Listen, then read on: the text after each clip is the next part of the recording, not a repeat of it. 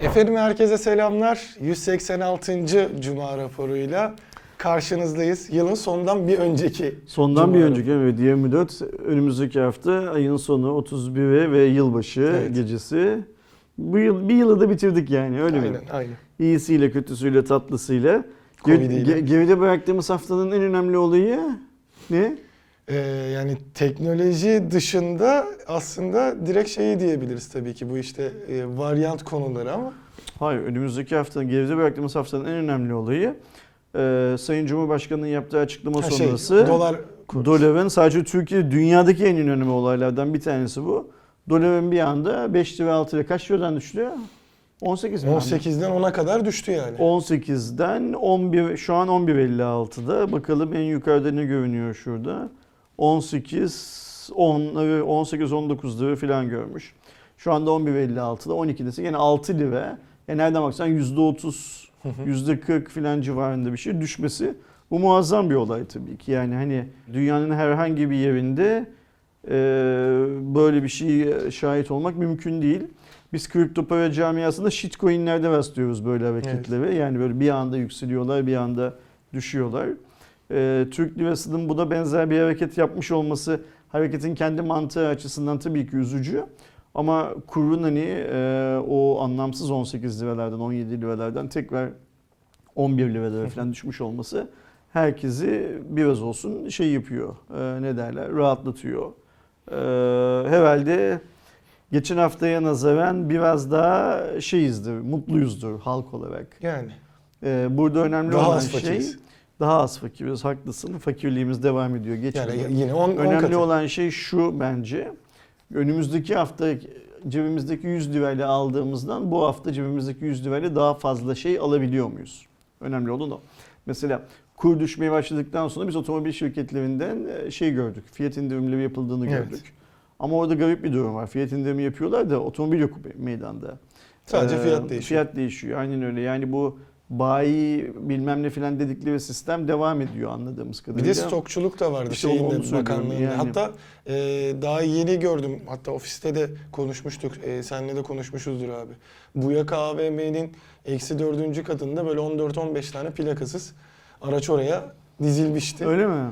E, tabii şey mi hani e, adam zaten orayı araçları için park yeri kullanıyordu da şimdi dikkat çektiği için tam stokçuluğa denk gelmiş durumu da olabilir ama bu tarz muhabbetler çünkü bakanlığın da el attığı bir şey olduğu için Şimdi bakanlık dediğimiz kurumlar Türkiye'deki en tepe kurumlar aslında. Yani bakanlığın üzerinde başka bir gerçek e, icracı anlamda kurum yok. Tabii ki bakanlıklar Cumhurbaşkanlığına bağlı ama Cumhurbaşkanlığı teoride icracı bir kurum değil. Cumhurbaşkanı daha çok işin e, teori tarafında olan bir kurum.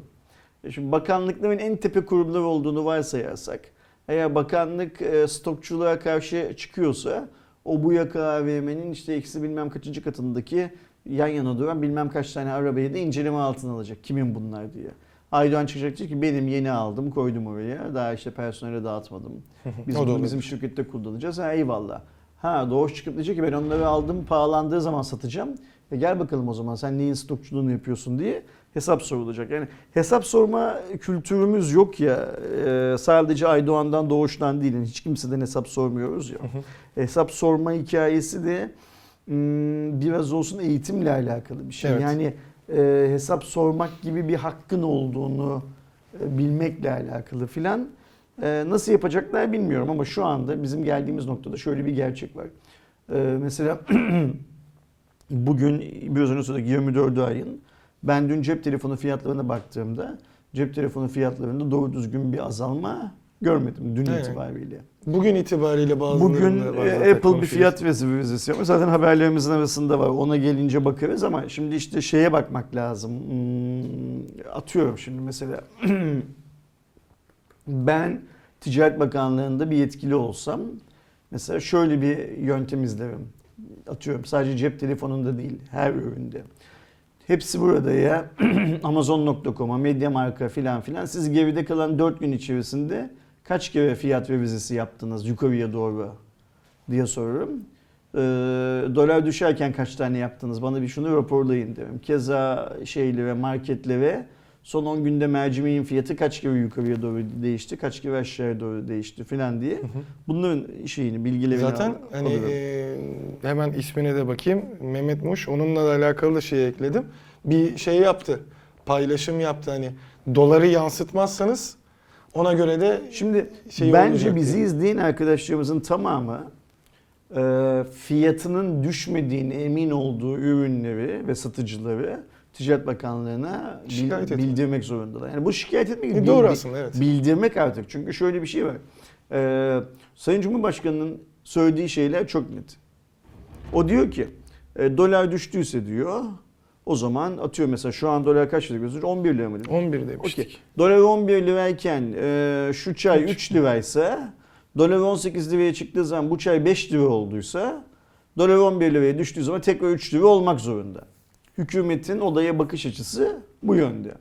Eğer çayın fiyatı 11,5. tekrar 3 liraya düşmediyse herhangi bir ürünün tüm vatandaşın bunu şikayet etmesi, şeyi bildirmesi lazım. Bir de Hmm, bakanlar bildirmesi Şey var lazım. girmeden önce de konuşmuş. Şimdi tekrar baktığımda da çıkmıyor.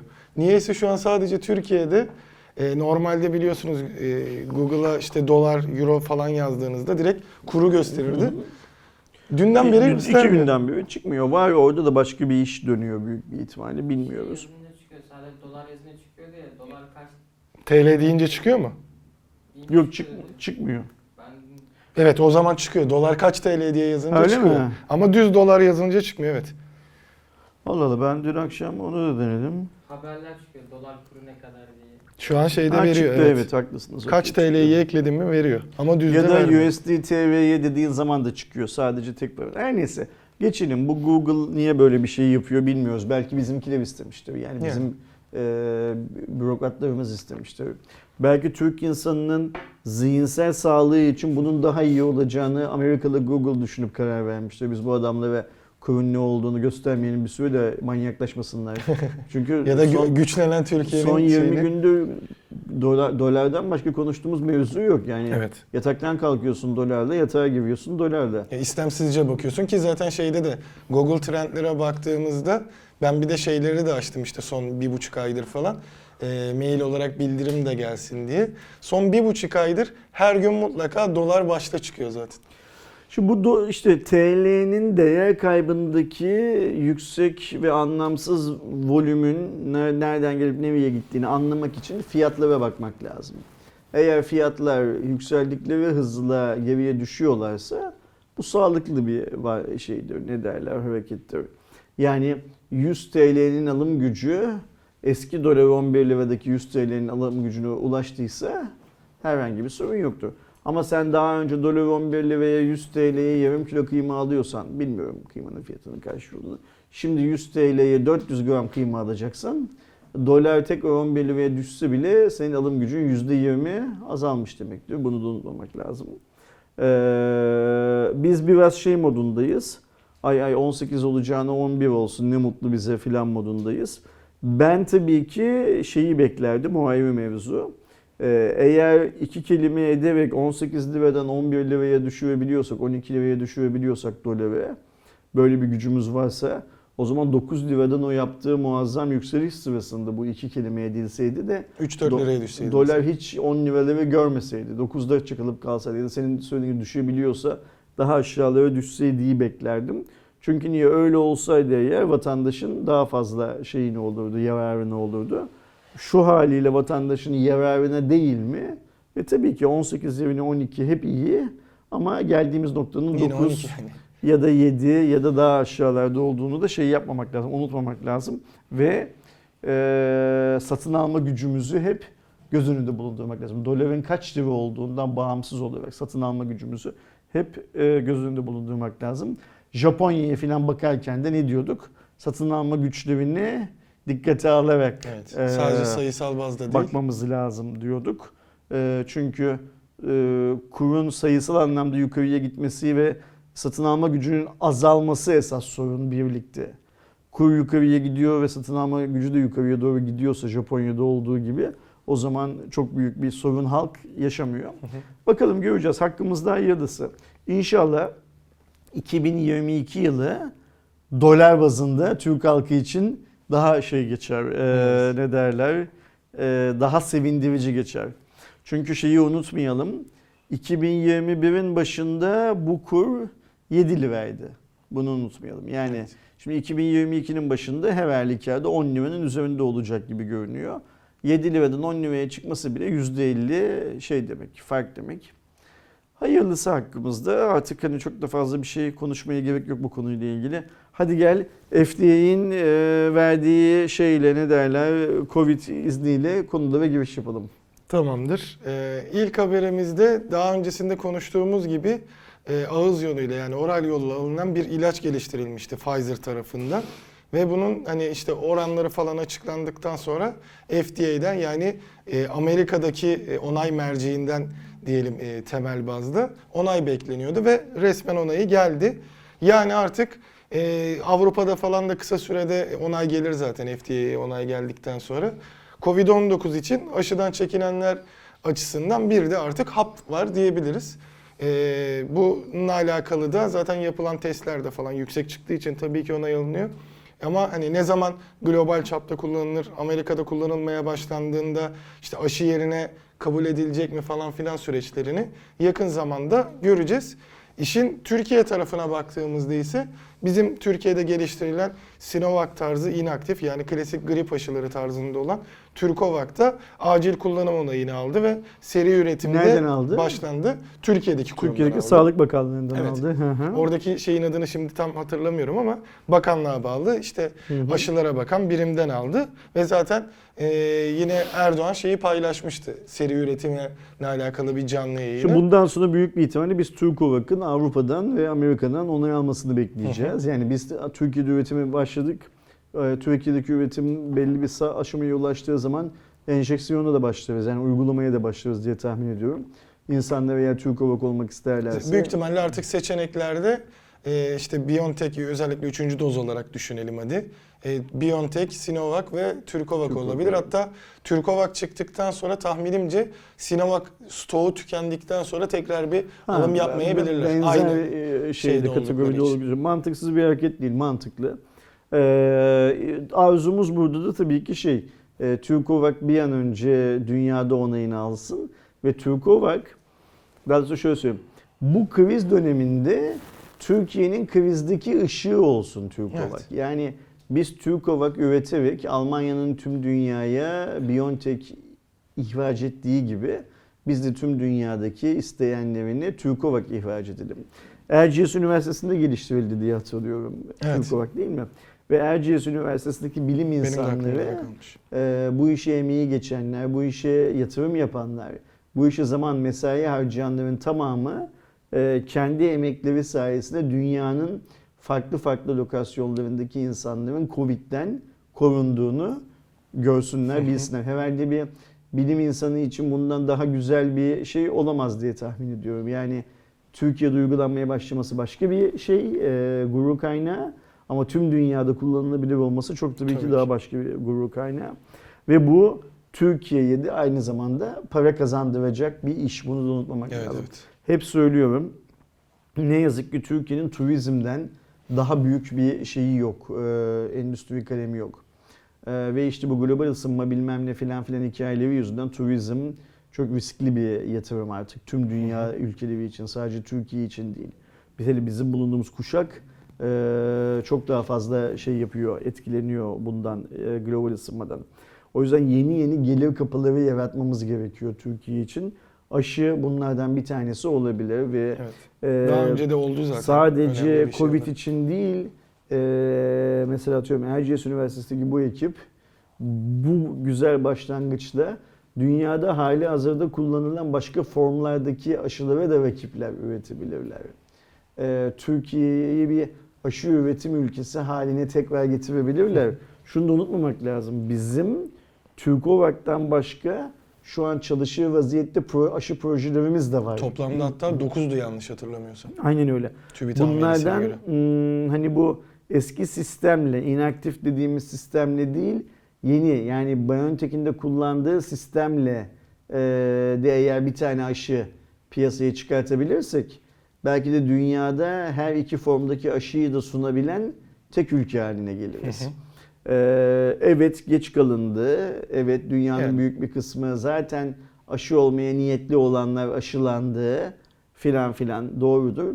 Ama ilerleme hiçbir zaman şey değildir. Ne derler? Kötü değildir. Tabii ki. İlerleme hep bir ilerlemedir. Ee, buradan yola çıkarak da mesela şeyi söyleyelim. Şu an Türkiye'de bugün itibariyle Türkiye'de şu an itibariyle 56 bin 56 milyon 759 bin kişi birinci dozu olmuş ayda. 51 milyon 330 bin kişi de ikinci dozu olmuş. Yani Türkiye'nin bir kabataslak hadi 150 diyoruz ya 100 milyon olduğunu varsayarsak şeylerden arındırılmış bir şekilde çocuklardan arındırılmış bir şekilde hala bizim en az 100 milyon e, doz minimum aşıya ihtiyacımız var Türkiye'de. Ve Evet. bu aşıların niye Türkovak olmasınlar? Tabii ki. Türkovak kullanırsan dolar artmaz. Değil mi? Evet. Yani yurt dışından aşı Sonuçta da bir şey, e, ihracat olacak Aynen, yani. aynen. Yok ithalatı engellersin. Aşı evet, o da ithalatını engellersin. Türkovak, Türkovak satabilirsen yurt dışına dolar artmaz değil dolar azalır. TL daha da değerlenir. Niye? İhracata destek vermiş olursun filan. Ee, Ben hala bu ikinci doz olan 51 milyon kişi sayısının yetersiz olduğunu düşünenlerdenim. Biliyorsun benim için limit şey 80 milyon. Yani ikinci doz olan insan sayısının 80 milyon olması şartıyla ancak Türkiye'de e, biz Covid belasıyla başa çıkabiliyoruz diyebileceğimizi düşünüyorum. 100 milyona falan gidersek zaten başa çıktık deriz artık. Yani ama 80 milyon şeydir. Şunu da söyleyelim. Yeni başlanılan 3. dozda da 16 milyon kişiye erişmişiz bugün itibariyle. Birisi Yani- mesela benim ama üçüncü doz biraz dert. 16 Maalesef. milyon insanımız sağ olsun gitmiş, randevu almış, 3. doz aşılarını yaptırmış. Ben de en kısa zamanda 3. doz aşımı yaptırmak niyetindeyim. Geç kaldım. Ee, Eğer benim gibi düşünen geç kalan arkadaşlar varsa bu hafta sonunu aşı olarak şey yapabilirler. Ne derler? Değerlendirebilirler.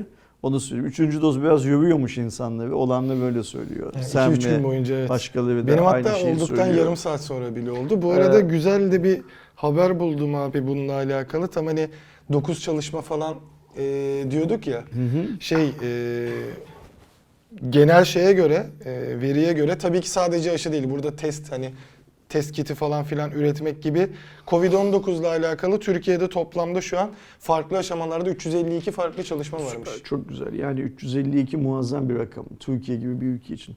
Tabii ki burada önemli olan şey şu Aydoğan. Hmm, akademik literatürde oran nedir bilmiyorum. Yani 352 çalışmadan kaç tanesinin e, ürüne dönmesi beklenir. O konuyla ilgili herhangi bir bilgim yok. Ama mesela bu 352 çalışmadan eğer biz 10 tane ürün çıkartabilirsek fark etmez ne olduğu. Aşı, test kiti, işte şimdi bu üzerinde konuştuğumuz Amerika'da onay alan e, Paxlovid gibi hap vesaire vesaire. Bir tane öyle bir şu an direkt karşıma çıktı. Öyle Mesela mi? şey Acıbadem'de e, şey çalışması varmış. E, bunları ürüne çevirebilirsek ne mutlu bize. Tabii ki. Çok Kesinlikle. çok çok çok güzel olur. İşte aşı ile ilintili bir başka haberimiz daha var. O da senin şundan 10 gün sonra gitmeyi planladığın Yani 2022 CS fuarının e, tepesinde dolaşan Omikron kara bulutu değil mi? evet. Anlatsana bize bir olay nedir? Ee, biliyorsunuz bu varyant nedeniyle dünya genelinde e, çok fazla şey olmaya başladı. Türkiye'de de ilk vakaları zaten e, Sağlık Bakanlığı'ndan duymuştuk. Ee, özellikle yani resmi bir şey olmasa da Amerika'daki son dönemdeki Covid-19 vakalarının %73'ünün artık bu omikron olduğu söyleniyor. %73'ünün. Evet. Omikron olduğu için Yani de omikron olmasa aslında Amerika'daki toplam vaka sayısı epey bir azalmış durumda olacak öyle mi? %73 Evet. dediğine göre %27 kalacak sadece gibi. Ya da hani gerçi şu anda artık yeni dönem olduğu için belki on, şey olmasaydı, omikron bu kadar olmasaydı o kadar düşmeyecekti ama en azından şu anda aşılarla falan şey yapabildiğimiz Kontrol edebildiğimiz. Aynen kontrol edebildiğimiz e, var, versiyonda kalabilirdi. İşte %73'e çıkınca CES'te daha öncesinde açıklama yapan katılacağını birçok markalar ki şunu da söylemek lazım. Zaten CES ilk başvuruları da açtığında bu sene hibrit denecek şekilde gerçekleşecek. Bazı markalar hem e, dijital hem de orada fiziksel olarak yer alacak. Bazı markalar zaten baştan dijitali tercih etmişlerdi. E, şimdi ise orada fiziksel etkinlik yapacağını söyleyen birçok markada biz dijitale dönüyoruz dedi ve Ve hepsinin gerekçesi Omikron değil mi? Evet. Hı hı. Yani en azından bu artan e, vakalar olarak söyleniliyor. Bazı şeyde e, büyük yayınlar da yani özellikle e, globaldeki e, yayınlarda biz de uzaktan e, bunları paylaşacağız evet, dediler. e, dediler. Bu markalar arasında neler var? E, Amazon, AT&T, Hisense, Meta yani artık e, yeni adıyla Meta tabii ki Facebook'un tepe firması, Twitter, T-Mobile, Lenovo oldu. En sonda bu sabah uyandığımda e, Intel'in de e, benim de orada katılacağım etkinliğinin dijitale çevrildiğine dair bir mail aldım. Ve yayınlardan da işte Tech Radar vesaire gibi Engadget gibi Verge de vardı yanlış Verge hatırlamıyorsam. gibi çok büyük yayınlarda biz editörlerimizi Vegas'a göndermeyeceğiz. Onun yerine e, masa başı haberciliği yapacağız bu yıl. Tek nedeni şey e, Omikron diye açıklama Ya yaptılar. bir bakıma mantıklı tabii. Dünyanın her yerinden geliyor. Bir de hani gerçekten bizim dünyanın belki de en önemli sıralamasında birinci olabilecek bir etkinlikte herkesin orada toplanacak olmasından çekiniyorlar. Ama zaten belli başlı şartları da vardı aslında. Aşı olma şarta gidiyordu mesela. Yani aşı olmama durumunda ya da tek aşı olma durumunda CES kabul etmiyordu. Hı hı. Ee, Amerika'ya girişte de zaten şu anda en son dönemde ee, yanlış bilmiyorsam bana konsolosluktan gelmişti hatta mail. Son 24 saat içerisinde sen aşı olsan da olmasan da e, test istiyordu gibi böyle sıkı önlemler olsa da hani böyle bir durum mevcut. Ee, buradan yola çıkarak CS'in beklendiği kadar sıcak olmayacağını, sıcak dediğim hmm, hani kalabalık olmayacağını söylemek mümkün. Hibritten daha çok biz dijital. yani biz dediğim sen şu şartlar altında hala gidiyorsun. Yani Hardware Plus olarak biz gitme şeyimizden vazgeçmedik Hı hı. değil mi? Arzumuzdan vazgeçmedik. Bunun bazı nedenleri var. Arkadaşlarla açık açık onu da söyleyelim. Şey değil. Ee, gidip gitmemek tabii ki senin kendi karar verebileceğin bir şey. Yani burada bizim e, Hardware Plus olarak sana Aydoğan mutlaka gideceksin demek gibi bir şeyimiz yok, şansımız yok. Ama o ve fuar için bir fon ayrıldı şirketten. Bir para harcandı hala hazırda zaten.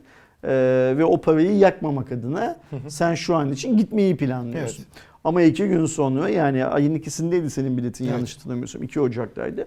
3-4 gün sonra bu Omikron ya da başka bir şey yüzünden CS fiili olarak çok tehlikeli, şu ankinden çok çok daha tehlikeli bir hal alırsa biz de o parayı yakarız büyük bir ihtimalle ve gitmemeyi tercih ederiz. Nitekim geçen şey, tatile gidebilirmiş. e, nitekim ge- ge- geçen yıl şeye de Barcelona'ya da gideriz diye böyle Evet, plan yaptık. Falan filan Biletleri almıştık. aldık, e, kalacak yerin parasını ödedik filan. Ama Avrupa bir anda Covid kazanına dönünce gitmekten vazgeçtik. O para da yandı. E, Bunu da şey yapabiliriz, yakabiliriz. Aydoğan'ın gidip gitmeyeceğini büyük bir ihtimalle önümüzdeki hafta Cuma günü yapacağımız Cuma raporunda Onda çok net. herhalde şey yapmış O oluruz. gün de belli değilse zaten gidiyorumdur. Aynen öyle yani ben de öyle tahmin ediyorum şey anlamında. Ee, şimdi e, Covid'den kurtulamıyoruz bariz. Biraz önce dolardan konuştuk. Dedik ki Apple fiyatları revize etti. Şu revize ettiği fiyatları bize bir anlatsana. Tabii ki. Ee, sabah itibariyle yani sabaha karşı düzenlendi anladığım kadarıyla Apple fiyatlarını güncellemiş oldu ama şöyle bir fark var. Ee, son zamdaki fiyatlara geri çekmedi. Biraz yük üstünde tuttu. Onu da e, bahsedelim. Örneğin iPhone SE en düşükten başlayalım.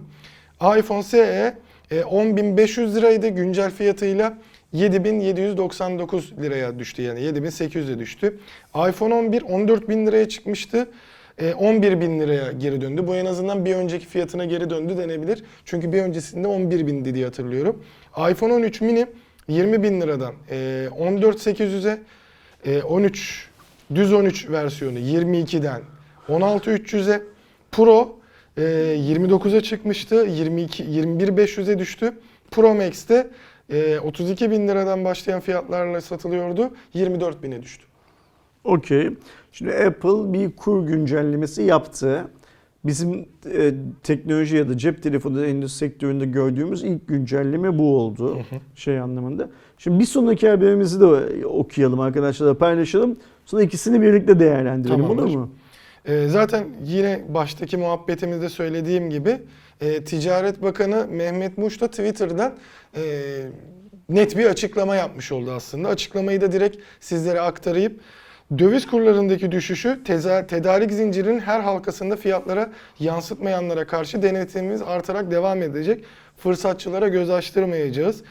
E, ihlalde bulunanlara hukuki çerçevede en ağır cezaları vereceğiz. Vatandaşımızın hakkını, hukukunu kimseye çiğnetmeyiz diye net bir sert Süper. bir açıklama yaptı. Şimdi- Doğru da bir açıklama. Çok doğru bir açıklama. Şimdi bizim hepimizin yapması gereken şey Sayın Bakan'a Mehmet Muş'a kulak vermek ve Mehmet Muş'un söylediği şeyleri göz ardı etmeye çalışan insanları bakanlığa şikayet etmek. Bakanlığa bildirmek. Yani bu noktadan yola çıkarsak hepimiz eee Jobs'un çocuklarını şikayet etmeliyiz.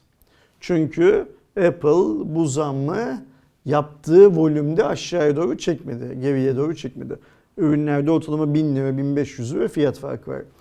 Apple'ın bu yanına kar kalırsa e, diğer markalarda revizelerini e, olması gerektiği fiyatlara göre değil, Şu an onu bekliyorlar. yüksek fiyatlarda tutarlar. Ama eğer Türk halkı Apple Türkiye'yi e, Sayın Mehmet Muş'un sözlerinden yola çıkarak e, bildirirse bakanlığa ve bakanlık Apple Türkiye ile ilgili bir soruşturma açıldığını duyurursa bütün fiyatlar pazarda konsolide olur. Yani kurun gereği neyse gerçek fiyatla ve geriye dönüş gerçekleşir. Bunu yaparsanız, bunu yaparsak kim kazanır bu işten? Türk halkı olarak ki. biz kazanırız. Bunu yapmazsak kim kaybeder? Biz kaybederiz hep birlikte. Yapıp yapmamak bizim elimizde yani. Bunu e, hükümetin tabii ki görevidir bunu denetlemek. Ama hükümet sadece yapılı değil. Şu anda makarnayı, bezelyeyi, ekmeği, şu- şunu bunu 50 bin tane şeyle uğraşmak zorunda. Apple'ın ürettiği iPhone'lar da takdir edersiniz ki Türk insanının öncelikli ihtiyacı değil. Yani sıranın ona gelmesi e, beklenemez. Biz e, kendi satın alma gücümüzün tekrar eski haline dönebilmesini sağlamak için bunu niye sağlamamız gerekiyor? Sayın Cumhurbaşkanı'nın müjdesi bu yönde. Sağlayacağız diyor. Evet. Ee, sağlayabilmek için bence başta Apple Türkiye olmak üzere gerekli zammı yap pardon gerekli indirimi yapmayan tüm şirketleri bakanlığa el birliğiyle bildirmek zorundayız. Ki bakanlık konuyu incelesin. Eğer ceza verilmesi gerekiyorsa cezayı versin. Onun ceza aldığını görünce başkaları da e, ayaklarını yorganlarına göre uzatsınlar. Yani temkinli davransınlar bu işlerde. E, biz tekrar tüm cep telefonu fiyatlarının, tüm laptop, tüm tablet, tüm bilgisayar fiyatlarının ve sanal aboneliklerimiz vesaire gibi olan her şeyin dolar kuru 11 lira, 12 lira olarak hesaplanarak TL'ye çevrilmesini istiyoruz. Bu konuda da Ticaret Bakanlığı'nın kararlı bir tavır sergiliyor olmasından da mutluyuz öyle değil mi? Tabii ki. Bizim herhangi bir konuda markaların yanında olmamız zaten mümkün değil. Markaların bazılarını çok sevsek bilmem ne filan da. Yani şunu söylemek istiyorum. O fiyatı yakın zamanlarda çok artan telefonlar var ya Android ekosisteminde. Onların da fiyatlarının E düşmesi tabii lazım. zaten hani e, Ve bütün hepsinin fiyatlarının makul seviyelere düşmesi lazım. Makulden kastımız ne? Dolar 11 lira 12 lira. Şu anda o aralıkta olduğu için o seviyede düşüyor. Ha şöyle bir şey var. Şimdi onu da konuşalım hazır yeri gelmişken. Girişte yaptığımız konuşmada özellikle değinmedim. Şimdi TL bu kadar hızlı ve dik grafikler çizdiği bir ortamda e, bu markaların bu fiyatları hızlıca düşürmeleri, hızlıca yükseltmeleri mümkün değilse ne yapılacak? O zaman bırakacaksınız dolarla etiket açıklayacaklar.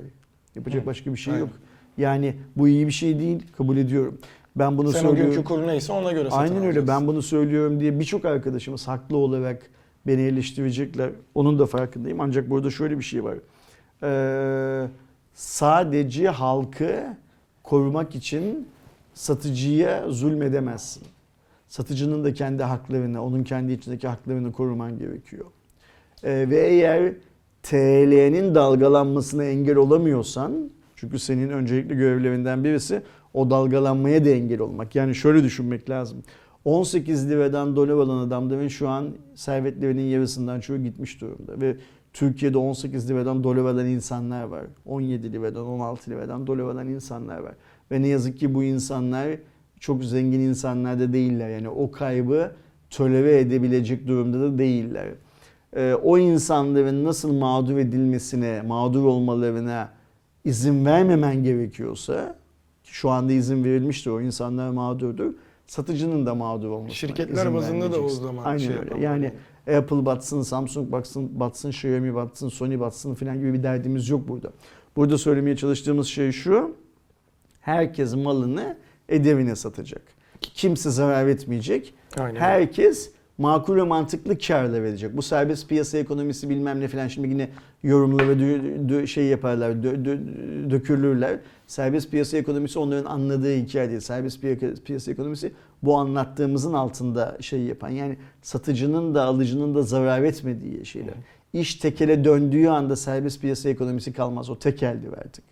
Stokçuluk da artık. Evet. O yüzden e, tabii ki Apple'ı bakanlığa şikayet edelim. Tabii ki fiyat ar- artışlarını revize etmeyen, yeterince revize etmeyen tüm şirketleri bakanlığa şikayet edelim. Ancak bu şirketlerin yaşama haklarının da bu şirketlerin yaşamaları için gerekli olan sistemin oluşturulmasını da yine bakanlıktan bizi yönetenlerden rica edelim. Ee, Bir ay içerisinde doların 9 lira, 18 lira, 11 lira, 12 lira, 14 lira falan gördüğü bir ortamda hiç kimse ticaret yapamaz. Evet. Bunu Zaten unutmayalım. Ee, şeyi de mesela şu anda Apple'ın böyle biraz 1000 lira, 500 lira bazı telefonlar aynı. Diğer ürünlerde de farklı farklı fiyatlandırmalar var. Orada biraz kendini işte o tekrar artma payını bırakarak indirmiş gibi geliyor. Şimdi bunu, bunu buna çok hak veriyorum. Bu düşünceye çok hak veriyorum ama şöyle bir şey var. Eğer dolar şu anki seviyede bir ay boyunca kalırsa O zaman tabii tekrar çekmesi ve lazım. O Apple bir ay sonra fiyatı aşağıya çekerse bugün bu yeni açıklanan indirimli fiyatlardan mesela atıyorum 31.999 liradan 23.999 liraya düştü diye iPhone 13 Pro Max 128 GB alan adam bir ay sonra 23.999 liraya aldığı cihazın 20.000 liraya düştüğünü görürse bu bir adaletsizliktir. Bu işte aynen 18 liradan 17 liradan dolar alan insanların olduğu gibi mağduriyet yaratmaktır. Ve buradaki mağduriyeti vatandaş yaratmış olmaz. Ee, kamu yönetimiyle marka el ele vererek yarat- yaratmış olurlar bir şekilde. Ve kamu yönetiminin payı da markanın payı kadar çok olmayabilir bu işte. Ona dikkat etmek lazım. O yüzden söylemeye çalıştığım şey tam olarak şu. Ee, bu adamların yani markaların bu işi nasıl yapacakları bunların inisiyatifine bırakılmamalı. Çünkü onların inisiyatifine bırakıldığı zaman bu adamlar kapitalist şirketler hep söylüyoruz. 10 liraya satabilecekleri ürünü 9 liraya hayatta satmazlar. Yani sana şöyle söyleyeyim. Eğer 23.999 lira fiyat koydukları cihazı 24.000 liraya satabileceklerini bilseler fiyatı 24.000 lira koyarlar. Yani o 1 lira Apple için çok paradır bakın. Tabii. Ee, bazı insanlar bu 999 lira nokta 9 lira kuruşluk filan şeyleri anlamayabiliyor. Onlar tek başına gel gel değildir. Onlar psikolojik sınırlardır bir yandan da. Apple bilse ki bu cihazı 24 bin liradan sattığı zaman 23.999 liradan sattığından en az o kadar satacak sayı olarak o 1 lirayı alır senin cebinden. Bırakmaz o 1 lirayı senin cebinde. O yüzden e, Sayın Mehmet Muş'un yaptığı açıklamalardan ve Sayın Cumhurbaşkanı'nın tutumlarından, tutumundan yola çıkarak diyorum ki burada bir sorun var. Bu sorunun çözüldüğü haliyle vatandaş çok mutlu değil. Vatandaşın bir kısmı 15 liradan, 16 liradan, 17 liradan dolar aldı. Şu an dolar 12 lira. Vatandaşın bir kısmı e, 31.999 liradan iPhone 13 Pro Max 128 GB aldı. Bu adamın suçu ne? Alan adamın suçu Doğru. ne? Yani niye adam durduk yerde 8 bin lira para kaybetsin? Ne oldu? Ne değişti adamın ömrü hayatında? Yani zaten mesela şu süreçte dün hani yapacak bir şey yok benim de alasım vardı deyip iPhone alan adam Aynen öyle yani. yani o yüzden e, söylediğim şey çok basit, çok net. E, porselen dükkanındaki fil gibi davranmaya gerek yok. O filin porselen dükkanına girmesini engelleyecek önlemleri almak lazım. Ya da o fil porselen dükkanına girse bile porselenlere zarar vermeyecek önlemleri içeride almak lazım. Dükkanın içinde almak lazım. Biz şu anda sanki bana öyle geliyor ki fili dükkanın içine saldık, salıyoruz ve e, çıktıktan sonra içerideki durumun ne olacağını bir bakarız. Ee, modundayız. E, içeride sağlam bir şey kalmaz. Doğru. Yani iPhone'u pahalıya alan adam da üzülür. Doları pahalıya alan adam da üzülür. iPhone'u ucuza sattığını düşünen satıcı da üzülür. Ee, tüm bu satıştan vergisini ödeyen Apple'ın distribütörleri de şu kadar ka- şey yaptık ama bunun yarısından çoğunu vergi olarak ödedik diye üzülürler. Devlet de üzülür. Çünkü vatandaş üzüldüğü zaman devletin üzülmeme ihtimali yoktur. Vatandaş üzülürse e, ne olur? Hükümet değişir. Değişen her hükümet üzülür Evet. iktidarı bıraktığı için. Bugüne kadar dünya üzerinde hiçbir hükümet iktidarı gülü oynaya bırakmamıştır. O yüzden e, üzülmemek lazım. İnsanların üzülmemesi için gereken önlemleri almak lazım. Sayın Bakan çok güzel konuşmuş. Ağzından bal damlıyor sağ olsun. Biz de yönlendirmelerimizle Ticaret Bakanlığı'nın bu kontrolleri e, teknoloji pazarında da yapmasını sağlayabiliriz. Onu söylüyorum. Şu programı izleyen insanlardan bin tanesi e, gerekli formu, Ticaret Bakanlığı'nın web sitesindeki gerekli formu doldurarak e, iPhone fiyatlarındaki düşüşün yeterli olmadığını beyan etse 10 gün içinde o soruşturma açılır. Çok ciddi söylüyorum bunu. O yüzden arkadaşlar hakkınıza sahip çıkın, paranıza sahip çıkın, hakkınıza sahip çıkın. En doğrusu. Ve geliyoruz Matrix'e değil mi? Merakla beklediğimiz eee, kaç yıl sonra, 15 yıl sonra mı, 20 yıl sonra mı? Süresini tam. Hayatımıza tekrar gireceği için mutlu olduğumuz Matrix sonunda bugün mü? Bugün evet. Bugün. Arkadaşlarımız bu videoyu izlerken, bu yayını izlerken çoktan sabah saat 10 seansıyla Türkiye'nin çıkmıştır. 81 ilinde gösterilmeye başlandı. Evet. Değil mi? Okey. Nedir sonuç?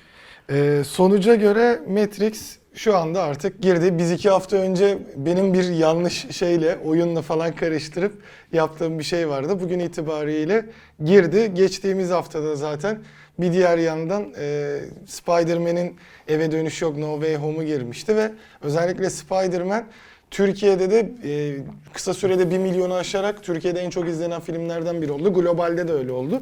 Şimdi Matrix onu geçecek mi hafta sonunda onu göreceğiz ama e, basın gösteriminde ve ön gösterimde giden eleştirmenler ya da farklı insanların hepsinin beklentilerinin biraz altında kaldığı söyleniyor maalesef. Öyle bir e, yorum da var bu film için. Gidip biz de izleyeceğiz ne olursa olsun o film izlenecek yani, Yani. yani e, şey olarak. e, ben e, biraz hayal kırıklığıyla salondan ayrılmaya razıyım. Benim için de öyle ya. Bir- Yıllar sonra Biraz hayal kırıklığıyla salondan ayrılmaya razıyım. Çok hayal kırıklığı tabii ki şey değil ne derler. güzel. Tercih ettiğimiz bir şey. Bu arada sen hazır lafını açtın çok güzel. Spider-Man'i de şey yapalım. Ee, Covid zamanında en çok darbe yiyen sektör kesinlikle işte sinema, tiyatro yani sahne sanatları diyebileceğimiz sanat dallarının ve hatta işte müzisyenler vesaire vesaire olduğunu biliyoruz. Hollywood'un e, film üretme hızında da muazzam yavaşlıkları olduğunu, bazı setlerde bütün set ekibinin hastalandığını, Evet. filmlerin çekimlerine ara verildiğini falan biliyoruz. O yüzden böyle bir dönemde Spider-Man'i vizyona sokmak şey bir iş, cesur bir iş. Ama tüm dünyada Spider-Man'in izlenme rakamlarına baktığımız zaman çünkü neredeyse vizyona girdiği her ülkede o haftanın en çok izlenilen filmi haline Evet, geldi. direkt tartışması. Ee, insanlar çok özlemişler demek ki. Yani Benim de mesela Covid'den so- ya Covid muhabbeti başladığından beri ilk gittiğim filmdi. İnsanlar sinemaya gitmeyi özlemişler. Tıpkı bu şey gibi. Hani şu e, geçen yıl e, geride bıraktığımız yaz başında şu e, Covid e, sınırlamaları bir kalksa da ekipçe gitsek bir yerde kahvaltı yapsak. Nedir kahvaltı? Her gün yaptığın şey ama gidip şu dışarıda bir oturup dostlarla sohbet etmek istiyorsun yani Hı hı. şey çay bahane, sohbet şahane muhabbeti var ya onun gibi. İnsanlar salonlara gitmeyi de özlemişler öyle ya da böyle. Tabii bu tehlikeli bir şey. Yani e, Covid gibi hızla yayılan, en büyük şeyi, gücü hızlı yayılmak olan ve yayıldığını da yani bulaş hızını da ilk günlerde belli etmeyen, kuluçka döneminde belli etmeyen bir hastalığın tam istediği şey bu aslında. İnsanlar gitsinler arkadaşlarıyla kahvaltı yapsınlar, Spider-Man'i izlesinler. Ben buradan böyle bir ikinci bir rüzgar daha alayım, bir daha kavurayım dünyayı falan diye. Nitekim neyi konuştuk biraz önce? Yeni varyantın Evet. CS'i neredeyse durma noktasına getirdiğini konuştuk. Şimdi şu aşamada takkeyi yeniden çıkartıp şöyle bir masanın üstüne koymak lazım Aydoğan. Niye koymak lazım biliyor musun? Ee, işte yılbaşı yılbaşı diyoruz. Yılbaşının bizim için yani bizim için değil bence Türkiye için önemi e, tabii ki bizim için önemi Hz. İsa'nın doğum gününü falan kutlamak değil. Biz e, takvimde işte bir süreç, bir döngü bittiği için e, bir de her yeni gelen yılın bazı umutlar barındırır. İnsan umutsuz yaşayamaz. Onun için yılbaşı bizim için önemli. Tabii ki Türkiye'deki Hristiyan vatandaşlarımız için başka önemi var. Şimdi o başka önem Avrupa'da tabii ki yani Hristiyan dünyasında çok çok daha önemli. Yani onlar için işte ayın 20'sinden filan başlayan bir süreçte yani şu an içinde bulunduğumuz Evet. dönemden Hatta Neredeyse bizim yılbaşı onların dediği- Noel'lerini kutlayalım. bizim yılbaşı dediğimiz güne kadar geçen birbirinden ayrı, farklı farklı itikatlarda, farklı farklı anlamlara gelen birbirinden ayrı çok fazla kutlanacak günleri var. Ve İngiltere, Almanya, Fransa filan bu günleri bile dikkatli kutlanması gerektiği konusunda şu an halklarını uyarıyorlar. Çünkü yeni varyant çok fena. Yeni varyantın bulaşma hızı daha daha fazla. Tabii evet belki çok öldürücü değil bir önceki kadar orijinal virüs kadar ama bulaşma hızı çok çok daha fazla. Ve hmm, işte onların Christmas dedikleri İsa'nın doğum günü ya da işte New Year dedikleri süreçte birbirlerini kutlama, bir araya gelme, günün anlam ve emniyeti için birlikte yemek yeme, e, bunu bir festival havasında, bir bayram havasında geçirme sürecine çok dikkat edilmesi gerektiğini söylüyorlar. E, Bizim de şu aşamada e, geçen yıl yaşamadık ama atıyorum hani o geçmişte gördüğümüz Taksim Meydanı'ndaki tıklım tıklım yılbaşı kutlamaları falan gibi kutlamalara ihtiyacımız yok. Çünkü biz de çok başarılı olmasak bile Covid'e karşı e, iyi bir performans sergiliyoruz. Yani çok başarılı değiliz. Şundan başarılı değiliz. Çok vefat edenimiz var bir şeyde. Bir de işin kötüsü bu vefatları kanıksadık da. Gerçi son bir 10-15 gündür rakam azalma eğiliminde. Evet, ve- vefat rakamları azalıyor ama ben biliyorsun ben ilk başından beri Sayın Bakan ve ekibinin bu konuda e, yeterli şey gösteremediğini düşünenlerden biriyim. Hmm, Varlık gösteremediğini düşünenlerden biriyim. Ağırlığını masanın üstüne e, elini vurup Sayın Bakan şey yapamadı. Türk halkını anlatamadı. Eğer anlatabilmiş olsaydı Türk halkı çoktan aşılanırdı. Türk halkı ne zaman aşılandı? Sayın Cumhurbaşkanı bu aşının olunması gerektiğini söylediği zaman insanlar ağırlıklı olarak gidip bir şey yaptılar, aşılandılar. Ha diyebiliriz ki her şey de öyle. İşte o da Türk halkının başka bir sorunu. Yani bazılarının cahillik, bazılarının teba olma duygusu, bazılarının başka bir şey diye isimlendirdiği durum ama e, yılbaşını kutlayacağız diye vaka sayımızın artmamasına dikkat etmemiz gerekiyor. E, Matrix'in yeni bölümünü, Spider-Man'in devam e, filmini izleyeceğiz diye gereğinden fazla, kaldırabileceğimizden fazla risk almamamız gerekiyor. Yani şunu söylemeye çalışıyorum. Sinemaya gidin tabii ki de sabah saat 9 matinesine gidin mesela. Bir gün işte izin Kalabalık olmayan Aynen. bir- Gece saat 1 matinesine gidin mesela. Bilmiyorum yani eğer matine girişinde salonun tıklım tıklım dolu olduğunu görüyorsunuz girmeyin mesela şeye filme. T- tabii ki Covid e, uyarıları gibi, önlemleri gibi salon tıklım tıklım olmuyor zaten. Arada koltuklar boş bırakılıyor falan ama yine de full kapasitedeyse salon girmemeyi tercih edin mesela o filme. Galiba Yılbaşında şu, yanlış hatırlamıyorsam şeyde mesela bu Spider-Man filminde ya biz belki yan yana aldık diye bilmiyorum ama şey yoktu. Yani klasik tam kapasite Öyle mi? aldılar sanırım. yanlış. Ya Biz Spider-Man'i gittiğimizde şey, e, üç tane diye biliyorduk salon. Üç tane ayırmışlar diye. Meğer şey dört tane almışlar. Şeyi sordular mesela biz doldurduk şeyi salonu. Şey, Bölmeyi mi? Şey, e, boş salonlarımız var, salonlarımız var. Oralara- İsteyen hani şey gelmek Oraya- isteyen oraya Peki gidebilir. sizin salonda herkes yan yana mı oturuyordu? Arada boşluk bırakılmış mıydı? Bu arada Doğuş basın gösterimine Şey, gitti. e, aynen. Ya boşluklu da vardı, boşluksuz da Ha, vardı. Ama okey. şey zaten. Tabii, herkes Boşluksuz oturduğu olanlar zaten çift olanlar falan. Burada tabii insanların da tercihleri e, şey. Benim söylemeye çalıştığım şey şu sadece. Bugün Matrix, yarın Spider-Man, bir sonraki gün e, yılbaşı gibi nedenler sürekli karşımıza çıkacak. Bu nedenlere gerektiğinden fazla önem verip Covid olmaya gerek yok. Evet, Covid bulaştı, kendimize Covid bulaştırmaya gerek yok. Hala e, kırmızı alarmdayız. Türkiye olarak değil dünya olarak hala kırmızı alandayız. Bak işte adam Amerika'daki fuara katılmayacağını açıklıyor. Almanya diyor ki e, yılbaşı kutlamalarınızı erteleyin Hollanda bilmem ne. Hollanda kapanmaya gidiyor büyük bir ihtimalle filan. Yani kırmızı alarm geçmedi. Bunu unutmamamız lazım. Ne Matrix için ne Spider-Man için ne yılbaşı için risk almaya gerek yok. Unutmayın biz Ramazan ve Kurban bayramlarında da çok fazla risk almamaya çalıştık. Çok risk alanlar oldu. Hemen o bayramlar sonrasında da Covid'li insan sayımız, vatandaşımızın sayısı bir anda Arttı. zıplamalar yaptı. Dikkat edelim biraz. E, Covid-19 hayatımızdan çıkmış gibi davranmayalım lütfen. Bunu söylemeye çalışıyorum. Evet. Başka bir art niyetim yok. Bir diğer yandan geçen hafta konuştuğumuz Huawei P50 Pocket da dün itibariyle tanıtılmış oldu. Resmi olarak tanıtıldı. Evet, Çin'de Hı hı. tanıtıldı ama böyle üstü kapalı bir şey gibiydi. Yani ben bir paylaşımda görmediğim şeydi. Benim de aklımdan çıktı aslında. Hani daha erken aklıma gelseydi en azından e, Huawei Türkiye'deki arkadaşlardan yine bir Çin vesaire bağlantısı ister. Bir e, canlı yayında yapardık tabii çok geç saate falan denk gelmediyse saatini bilmiyorum ama sonuç olarak e, Galaxy Z Flip'e de Huawei kanadından bir rakip gelmiş yani oldu. sızın, sızıntıları doğruladı Evet. cihaz. Baktığımızda özelliklerini en azından burada saymış olalım. Açılmış haliyle 6,9 inçlik Full HD Plus e, bir OLED ekranımız var. 120 Hz'lik tazeleme sunuyor. 21'e 9 ekranımız var.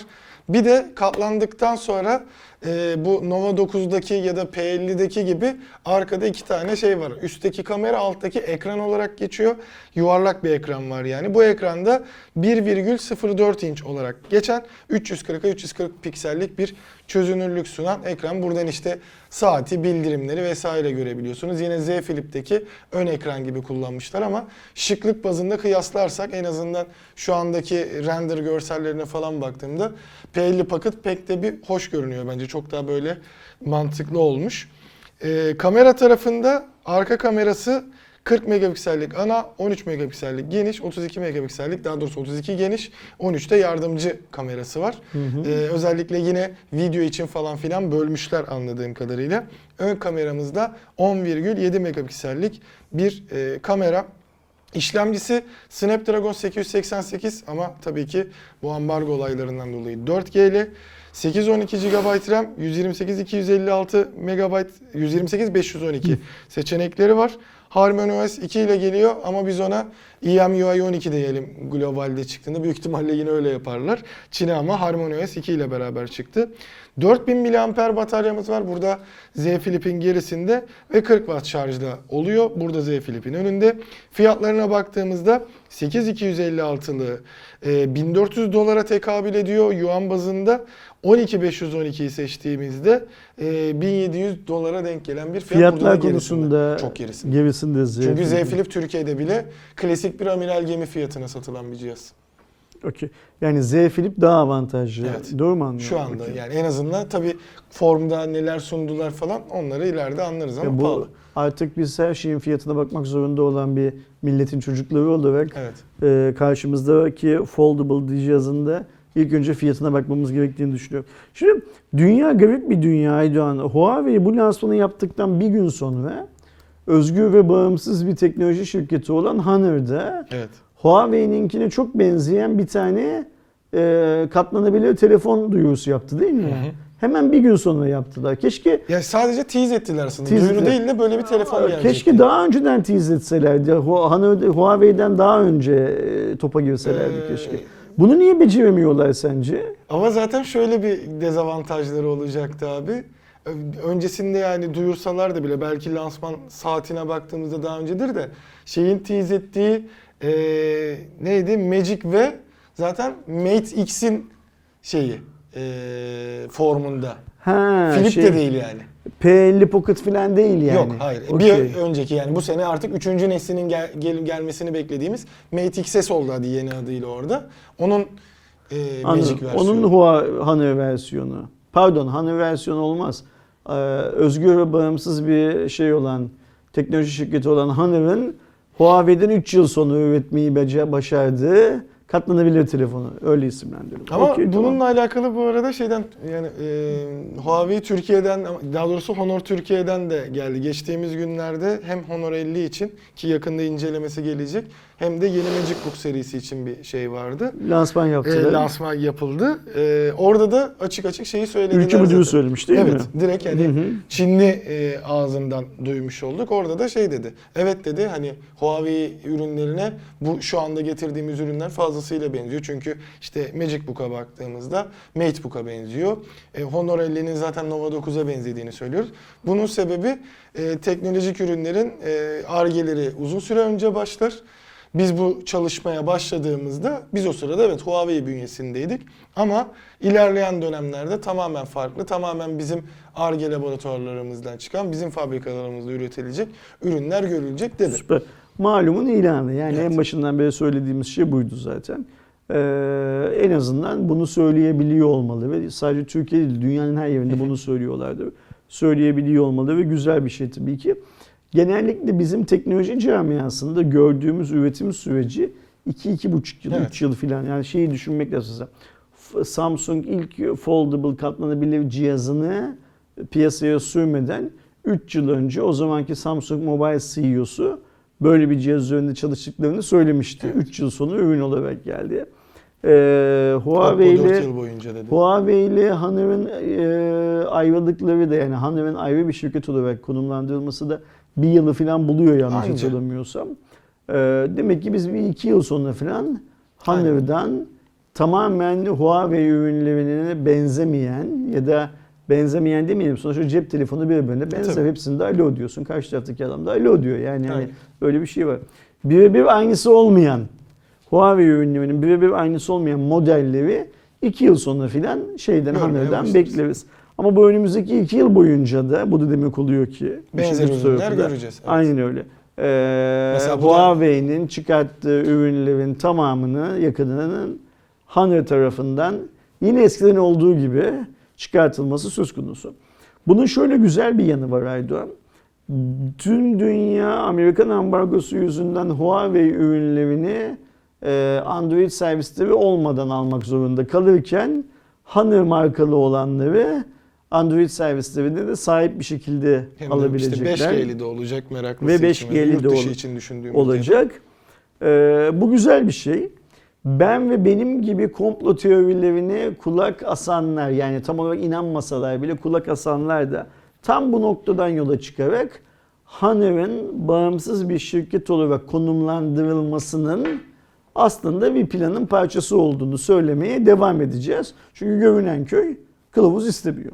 İşin bir de böyle Evet. bir şeyi var, gerçek yanı var. Ve biz bir süre daha e, her yeni çıkan Honor ürününde e, Huawei'nin de buna benzer bir ürünü vardı diye dalga geçmeye devam edeceğiz. Yani iş öyle görünüyor. Bir, bir şey olana kadar evet zaten kendi ama şey kısmına evet ben de çok e, kendi açımdan sevindim de hani e, ülke müdürünün kendisinin de direkt böyle bir şeyi söylüyor olması. Hiç- Ben şey diye beklerdim hani kaçamak cevaplar evet bir markaya benziyor olabilir Şimdi filan bugüne gibi. kadar hep Huawei'nin, yani Türkiye'de en azından, Honor bugüne kadar hep Huawei'nin altında ezildi bence. Ee, daha iyi bir fiyat performans oranı sunmasına rağmen ezildi. Ee, Huawei'nin tanıtım gücünün altında ezildi. Huawei'nin tanıtım bütçesinin altında ezildi. Eğer bu satış gerçekse, yani ben ve benim gibi düşünenler yanılıyorsa, şu an Honor için hedef uzay. Yani önlerinde hiçbir engel yok. Huawei ürünlerden birçok insan için daha donanımlı olarak kabul edilebilecek olan servisleri, 5G'yi falan barındıran ürünlere sahip. E fiyat avantajı eskiden sunuyordun. Şimdi de sun o zaman. Niye Huawei'den daha pahalı çıkıyorsun? Huawei'den daha ucuza çık. Onu ben de merak ettim. Hadi Ve- burada bu donanım olabilir diye düşünüyorum. Ve koştur atını yeşilliklerin üstünde gidebileceğin yere kadar. Yani eğer Honor'ın derdi e, başarılı bir bağımsız teknoloji şirketi olmak istiyorsa şu an tüm şartlar Honor'ın lehinde. Hani e, tek şey tarafında çünkü e, Türkiye'deki fiyatlardan kıyaslarsak e, MagicBook şu anda 6000 küsür TL fiyatla zaten gerçekten orada şey Çok iyi. avantajlı yani Huawei'nin MateBook'larından da şey. E, Honor 50'yi zaten ilk işte Türkiye'ye geleceği duyurulduğunda yani sosyal medyadan paylaştığında Honor Türkiye ben direkt şey demiştim kendi içimden. Yine klasik Honor'un e, Huawei'den ucuz olma durumu olursa e, Nova 9'u kim alsın diyordum. Ya işte hani işin komple teorisinden bakarsak e, zaten Huawei böyle yapmak vermedi. durumundayız. Ha işin birazcık mantıklı tarafına baktığımızda e tamam burada 5G modül fiyatı da var. İşte 108 megapiksel kamera kullanması şeyi de var. Hani donanımsal işte Google'a verdiği sertifikada diyelim hadi. Bu üçle beraber 500 liralık fark yine bir mantıklı geliyor. Şey olarak baktığımızda ama Ama ben şöyle düşünüyorum. Honor Türkiye'de e, çok iyi yönlendirilemiyor ne yazık ki. Yani ülke müdürünün, Çinli olan ülke müdürünün şu açıklamayı yapmak için basın toplantısını beklemesine gerek yoktu. Mesela bu açıklamayı çoktan e, Honor Türkiye e, resmi ağız olarak yapabilirdi mesela. Hı. Sosyal medyadan bile paylaşabilirdi bunu. Bu e, malumun ilanı bir şey zaten. Yani çok gizli bir bilgi değil. Sen bu bilgiyi, sen bu bu bir itiraf aynı zamanda. Sen bu itirafı ne kadar geç yaparsan o kadar yara alıyorsun. Bunu fark etmen lazım Hanır olarak. Ee, ben benim teknoloji üreticisi olarak Hanır'a ee, çok fazla bir güvenim yok. Bunu söyleyeyim peşinen. Ee, Hanır'a bir teknoloji markası olarak güvenim var ama. Yani şunu söylemişim. Honor'dan kalkıp bir katlanabilir telefon gibi yeni bir şeyi icat etmesini falan beklemiyoruz. Beklemiyorum ben. Ben Honor'dan ne bekliyorum? Hani o ucuz Çinli muhabbeti var ya Xiaomi için işte e, Realme Realme için kısmen Meizu için filan filan. O ucuz Çinlilerden ayrışan e, kaliteli ürünleri de biraz daha ucuz fiyata ama ucuz fiyat derken yine o Xiaomi ile falan kıyaslanmayacak, rekabet etmeyecek kadar bir fiyat yani onların üzerinde bir fiyata satan ve bu sayede de çok büyük pazar paylarına ulaşabilecek olan bir Çinli marka gözüyle bakıyorum ben Hanıva. Yani o Çin'in doğasından gelen üretim gücünü çok iyi kullanıp iyi fiyatlar verebilecek bir marka. Nitekim şu Amerikan ambargosu devreye girinceye kadar Hanır Türkiye'de böyle bir markaydı aslında. Neydi? Açık açık söyleyelim insanlar bilsin. Huawei'nin 9'a sattığı şeyi farklı rengini Hanır 8'e satıyordu. İş bu kadar basit. 9 verecek parası olmayan 8'e Hanır'dan alıyordu. Bu formda Hanır benim güvendiğim bir marka. Bakalım 2022 yılında yani artık 2022 hazır önünde böyle bir Huawei rekabeti bilmem ne falan da yokken e, Türkiye'de bayrağını e, pazarda daha yüksek şeylere sıralamalara çıkartabilecek mi? Bunun için e, vizyon sahibi olan bir ülke müdürü ve iyi ajanslar gerekiyor. E, bence e, hanım ülke müdürü şu açıklamayı yaparak basın toplantısında e, kafalardaki soru işaretlerinin giderilmesi anlamında büyük bir iş yapmış ve bundan sonra bu konunun artık tartışılmasına yer bırakmamış. Şimdi bundan sonra iş şeye geliyor. Hanır'ın satışları konusunda Hanır'ı yönlendiren ajans ne yapıyor? Hanır'ın marka bilinirliği konusunda Hanır'a danışmanlık yapan ajans ne yapıyor? Ne önerecek bu adamlar?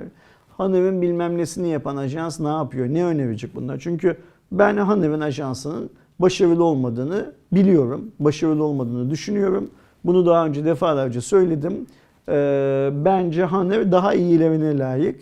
İnşallah biz yakın zamanda Hanır'ın da birinci sınıf ajanslarla çalışan Türkiye'de birinci sınıf marka olmayı kendine hedefleyen bir yola girdiğini görürüz.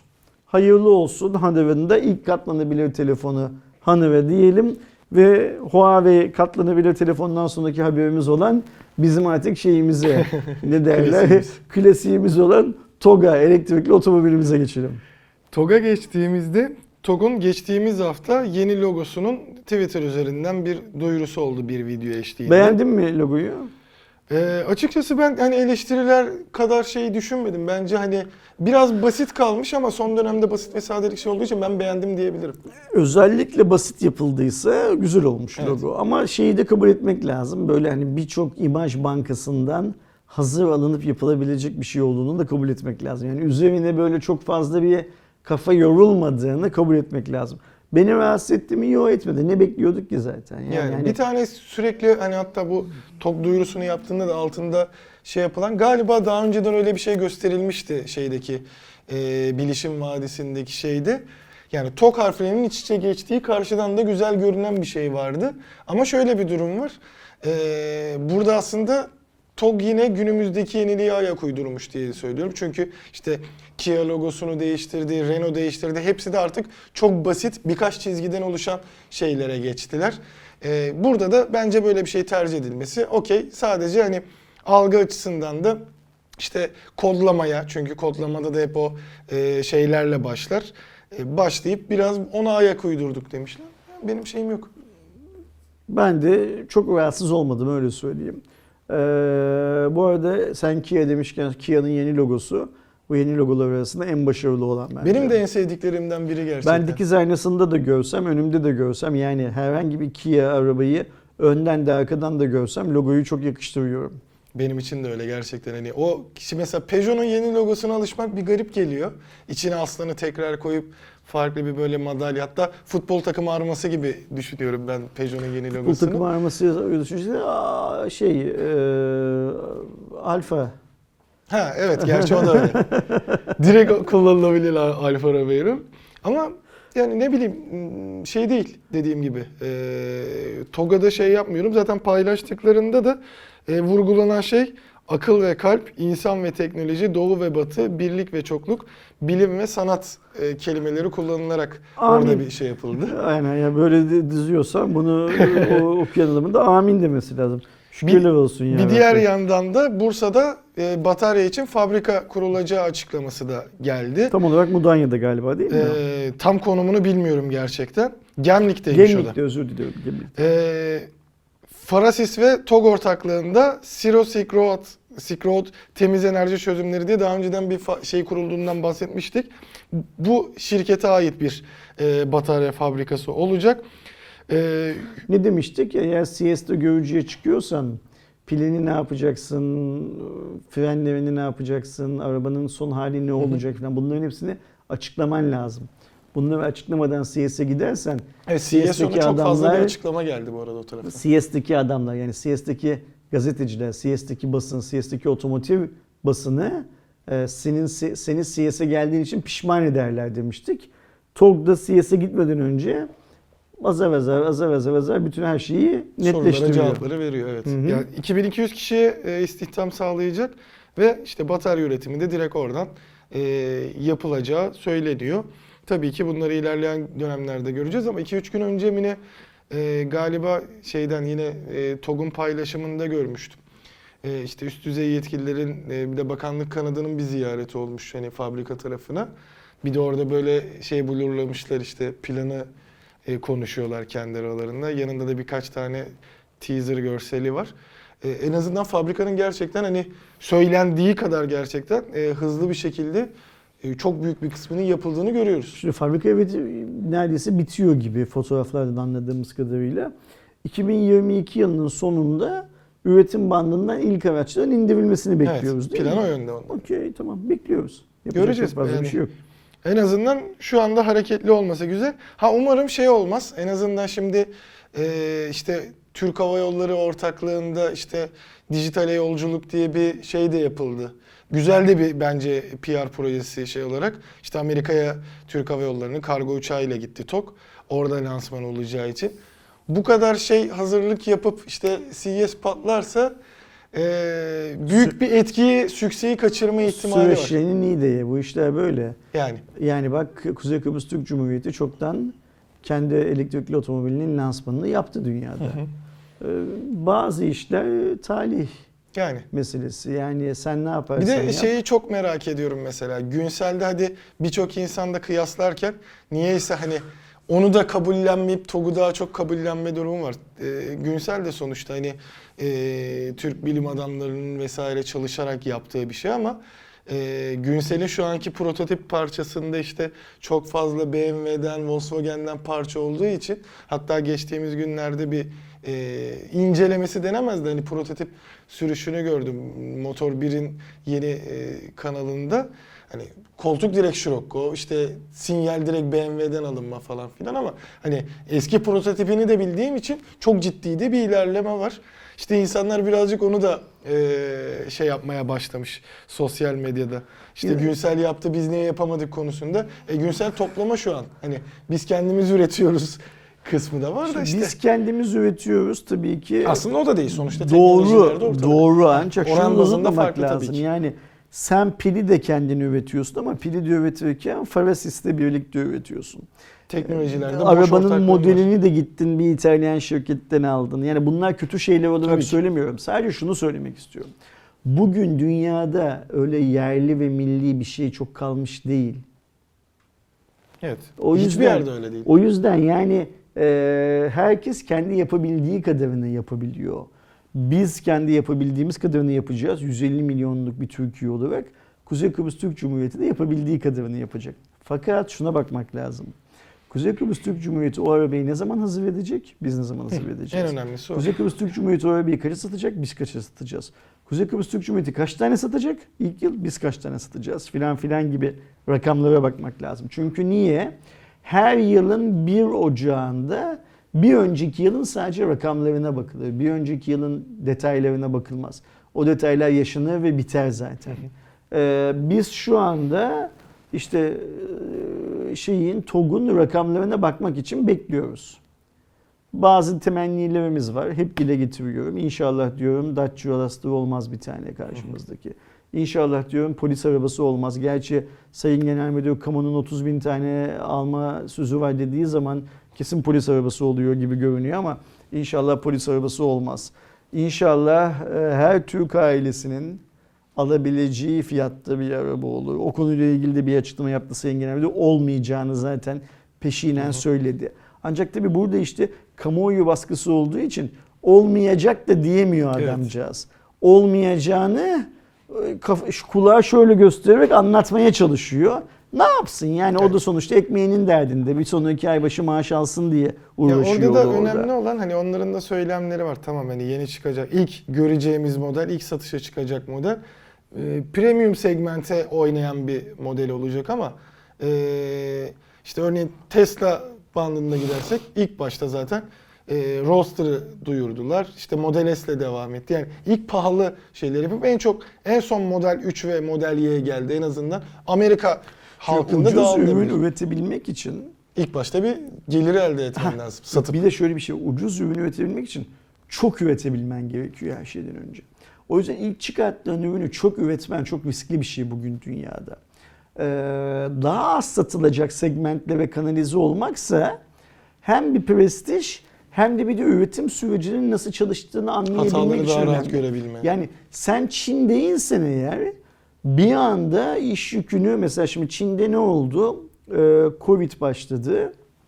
Cep telefonu, bilgisayar siparişleri azaldı. Ki sonradan gördük bunun azalmasının ne kadar kötü etkileri olduğunu. Yani çip krizi vesaire vesaire hep bu yüzden başladı. Çin'de cep telefonu, tablet, bilgisayar üreten fabrikaların %80'i bir hafta içinde dünyada neye ihtiyaç duyuldu? Buzdolabına. İnsanlar evlerine daha çok alışveriş yapmaya başladılar ve daha çok buzdolabı almaya, buzdolabı üretmeye başladılar. Şimdi sen böyle bir üretim gücü değilsen yani tuvalet kağıdı satamadığın adama zımpara kağıdı üretip veremiyorsan eğer e, ki biz Türkiye'de böyle bir üretim anlayışına sahip değiliz. Böyle bir üretim altyapısına da sahip değiliz. İlk yerli otomobilimizden bahsediyoruz. İlk yerli elektrikli otomobilimizden bahsediyoruz. Bu adamların da e, satabileceklerinden çok çok daha fazla ürün üretme ihtimalleri yok. Çok üretmediğin sürece ucuza mal edemezsin. Ucuza mal edemediğin sürece ucuza satamazsın. Ancak buradaki sorun şu ki TOG projesi tamamen devlet destekli, daha doğrusu hükümet destekli bir proje olduğu için e, yazık bu adamcağızlar da kendilerini anlatamıyorlar doğru düzgün. Yani işte birileri kalkıyor diyor ki arabayı işte İtalyan şirketten aldınız diyor. Adam en fazla ya dünyada herkes bunu böyle yapıyor diyebiliyor. Ee, işte pili bir başka şirketle yapıyorsun. Ee, fiyatının pahalı olacağını söyleyemiyorsun. Pahalı olacak diyemiyorsun. Bugünkü bir bilmem ne kadar olacak diye çünkü zaten Türk işlem Türk insanının büyük bir kısmı dört işlemde yapmayı bilmediği için sen işte bilmem ne kadar olacak dediğin zaman millet onu dört işlem yapıp ha şu olacak bu olacak diye algılamıyor. Sen de biliyorsun bunu. Öyle veriyorsun millete. E bu böyle olacak ve emin ol bana, emin ol şu söylediğime. Ee, TOG satışa çıktığı zaman birçok insan fiyatını pahalı bulacak. Kesin. Ve şu söylediğime de emin ol.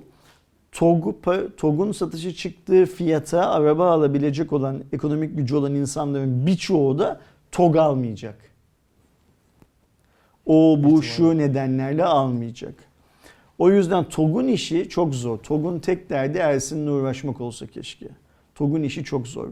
Ee, biz Türk halkı olarak TOG'a ama destek vermek Tabii zorundayız. Yani bir mesele. Proje kimin projesi olursa olsun, nasıl hayata geçirilmiş olursa olsun, bu devletin, bu milletin, bu toprağın kaynakları harcanarak hayata geçiriliyor.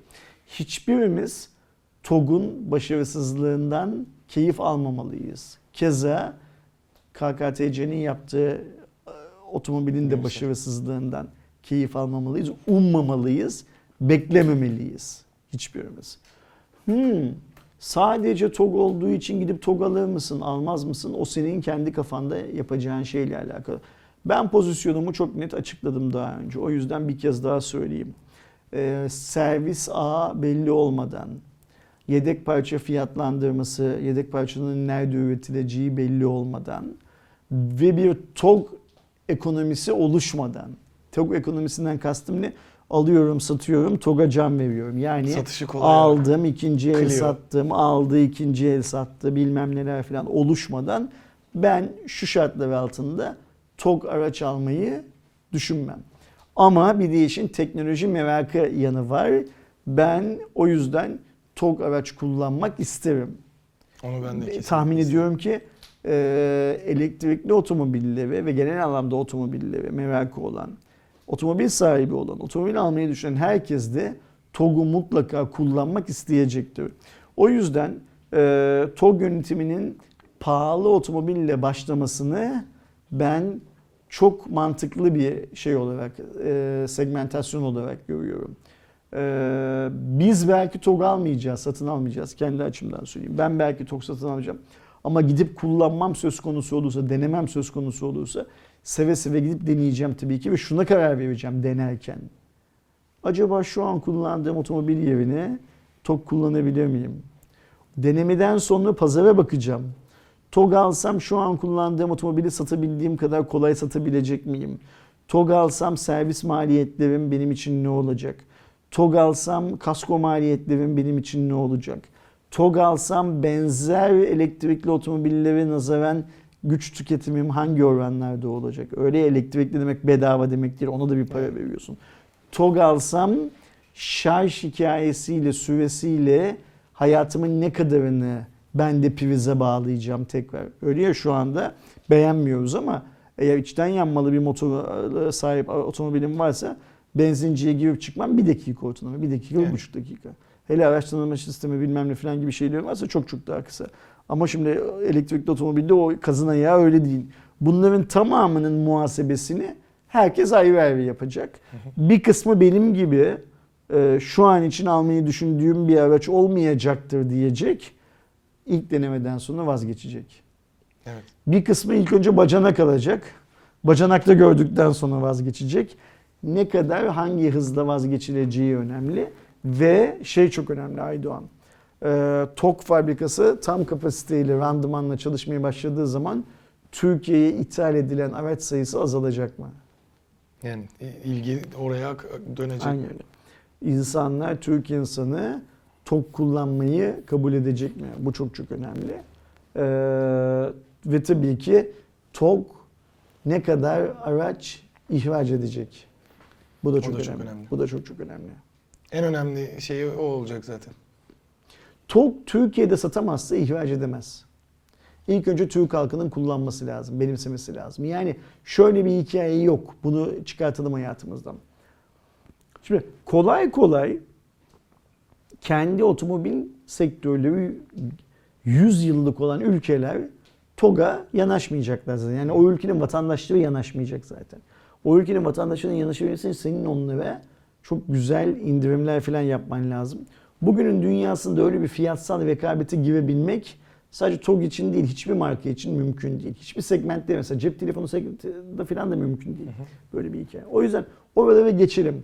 İşte deniyor ya İran alır, işte Mısırlılar, Endonezyalı bilmem ne filan Birleşik filan. Arap Emirlikleri olsun. Birleşik Arap Emirlikleri onlar neler neler onlar oluyor. 5. 6. araba olarak belki alırlar. Şimdi o adamların da alması için ilk önce Türk halkının alıp kullanması gerekiyor. Sen Türk halkına beğendiremediğin TOG'u hiçbir yere satamazsın. Türk halkına sattığının yarı fiyatına da satsan hiçbir yere satamazsın. Bak biz geçmişte şunları gördük, hala görüyoruz. Ee, Türkiye'de cep telefonu üreten bazı markalar Türkiye ile birlikte 10-12 tane şey ülkede daha satış yapıyorlar. Hiçbirisi o ülkelerde kaç liraya bu cihazı sattıklarını söyleyemiyor korkularından. Türkiye'de 4000 liraya sattığı cihazı Litvanya'da çünkü 2200 liraya satıyor. Ve bunu söyleyemiyor, dile getiremiyor. Niye? Dile getirdiği anda aradaki 1800 liralık farkın kendi cebine gittiğini, aslında vergiden kaynaklandığını anlamayıp kendi cebine gittiğini zanneden insanlar tarafından linç edilecek. TOG da bugünün şartlarında 1 trilyon 200 milyar lira gibi olan bir arabayı Mısırlı'ya e, 450 milyara sattığını açıklayamaz zaten. Ama Açıklarsa ortaya çıkar zaten. yok ortaya çıkar ayrı mevzu da küser Türk halkı. Kime küser? Devleti küsemeyeceği için TOG'a küsecek. işte cep telefonu şirketine küsecek. O diğer ortak örnekte olur. O yüzden TOG'un işi çok zor. Ee, TOG'un tek derdi dediğim gibi keşke şey olsa. Cuma raporlarını izleyip Cuma raporlarına cevap vermek olsa tek derdi. Ama TOG'un en küçük derdi bu şey olarak. Yolları hep söylüyoruz açık olsun. Ee, pil olayı büyük bir olay.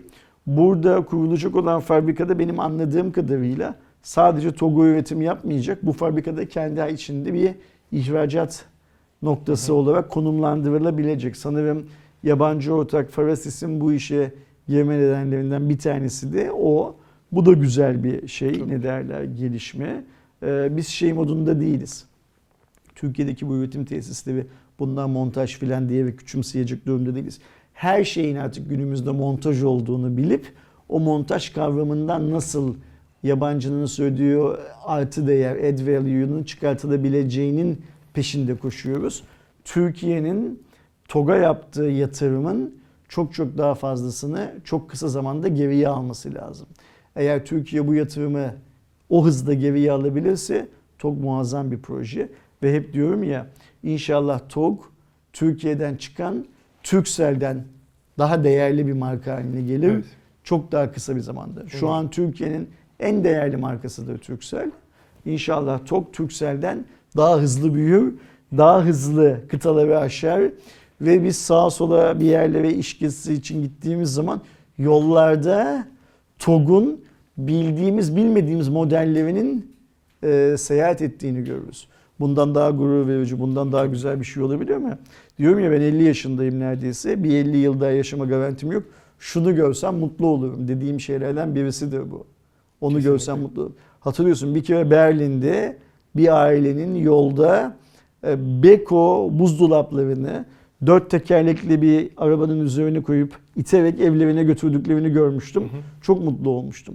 Ondan bir gün önce de kaldığım oteldeki e, musluk, lavabo filan gibi şeylerin Türkiye'den ihraç edildiğini, Türkiye'de üretilip oraya gönderildiklerini fark edip ondan da çok mutlu olmuştum. TOG süper bir mutluluk veriyor tüm Türk insanlarına. Eğer Viyana sokaklarında, Berlin sokaklarında, Londra sokaklarında, New York sokaklarında TOG'u görmek nasip olursa. Umarız olur diyelim. Ve e, TSMC kısmına geçiyorum. TSMC bildiğiniz gibi Tayvanlı bir çip üreticisi ya da aslında çip fabrikası. Ve dünyanın en büyüğü. En büyüğü ve yani aslında bildiğimiz işte e, Nvidia'ya, AMD'ye, Mediatek'e, Qualcomm da oradan alıyordu. Otomobil şey- şirketlerine, Birçok otomobil şirketine. Tesla'ya, SpaceX'e, Çipi üreten firma bu. uzay gibi makinelerine, uzay gibi araçlarına. Yani e, TSMC bir günlük fabrika ka- kapatsa bence şu andaki çip krizinden çok daha büyük bir kriz. Bir günlük kapatmadan bile ortaya çıkar diye tahmin ediyorum. Şöyle söyleyeyim. TSMC öksürse dünya Sarsılır. Bir komaya, ko- komaya girer dünya. Yani Aynen. dünyadaki tüm üretim şeyleri, zincirleri komaya girer. Çünkü o kadar güçlü bir üretici. Tabii ama TSMC'nin de en büyük paydaşlarından biri de Apple. Apple da orada üretiyor. E- En büyük paydaşı ve en büyük müşterilerinden Ha, bir evet. tanesi diyelim. Paydaşları demek doğru yanlış olur müşterilerinden. Hatta işte söylentiye göre ki TSMC'nin kimden yüzde kaç bir gelir aldığı, gelirlerin kaçı olduğu belli değil ama Apple'ın yüzde 26 gibi çok ciddi bir payı olduğu söyleniyor. Bu kadar Tüm TSMC olduğu. gelirlerinin yüzde 26'sı Apple'dan geldiği söyleniyor. Ee, bu da yaklaşık geçtiğimiz yıl, geçen yıl için 45 milyar dolar gibi bir gelirin sadece Apple'dan alındığı söyleniyor. Bu sadece dediğimiz gibi resmi veri değil, e, Yok, beklenti ve söylenti. 45 milyar dolar TSMC'nin toplam geliri, toplam karı. Ha, bunun bunun 45'in 11'i bunun pardon. 11'i Heh, civarının doğru. sadece Apple'dan kaynaklandığı Hı hı. söyleniyor. Yani TSMC 45'in 11'ini Apple'dan alıyor Apple'dan ki çok alıyor. büyük Sadece bir 11 o çok büyük bir evet. oran bu. Ee, işte diğer yandan da mesela e, AMD'nin işte MediaTek'in ikinci sırada olduğu e, söyleniyor. E, ama e, MediaTek'in ikinci sırada olmasına rağmen payı sadece %5 yani. ikinci sıradaki %5 iken Apple'ın %26 gibi ciddi bir payı var. Bundan dolayı da e, bu yaşanan çip krizlerinden mütevellit e, artık TSMC'nin Apple'a daha fazla bir e, ihtimas göstermeye başladı. Hatta ayrıcalık ve kayırmaya geçtiği de söyleniyor. Bunun sebebi yani daha doğrusu ortaya çıkan şeylerde e, TSMC'nin bildiğiniz gibi aslında bu üretim bandında şey satıyor. Sana rezervasyon veriyor. Bildiğin işte aslında internet sitelerindeki reklam rezervasyonları gibi. Sana bandı ayırıyor. Sen diyorsun ki bir ay boyunca ya da bana şu kadar Şimdi ürün lazım. Türk, Türk insanı öyle anlar. Sen onu Türk insanına Kurban Bayramı'ndaki et çekimi olarak anlat. Ha evet ya da. TCMC'nin Şey, et çekme sırası. makinesi var. Senin de etlerin var. Sen orada sıraya giriyorsun, etleri çektiriyorsun Evet. TCMC. Öyle anlat, öyle anlar Türk halkı. Ee, bu etleri ya da kurban sırası da Evet, olabilir. Ya da kurban sırası. Ee, çekilmesi için belli oranda şey yapman lazım ve sonuçta işte o şeydeki e, kasaptaki diyelim 5 tane şey varken sen işte çok fazla et getirip şey yaptığın için kasap sana üçünü genellikle ayırıyor. Ama artık e, etlerde de daha doğrusu bu çekme makinelerinde de sürekli arıza oluyor ya da parça sıkıntısı var diye e, şeyde TSMC'de fiyat yükseltmek zorunda kalıyor. Sadece rezervasyon muhabbetinde değil, üretimde de e, yaptıkları zam oranlarını artırıyordu ki bunları hep konuşuyorduk zaten. O yüzden işte telefon fiyatlarında artış yaşanıyor falan filan diye.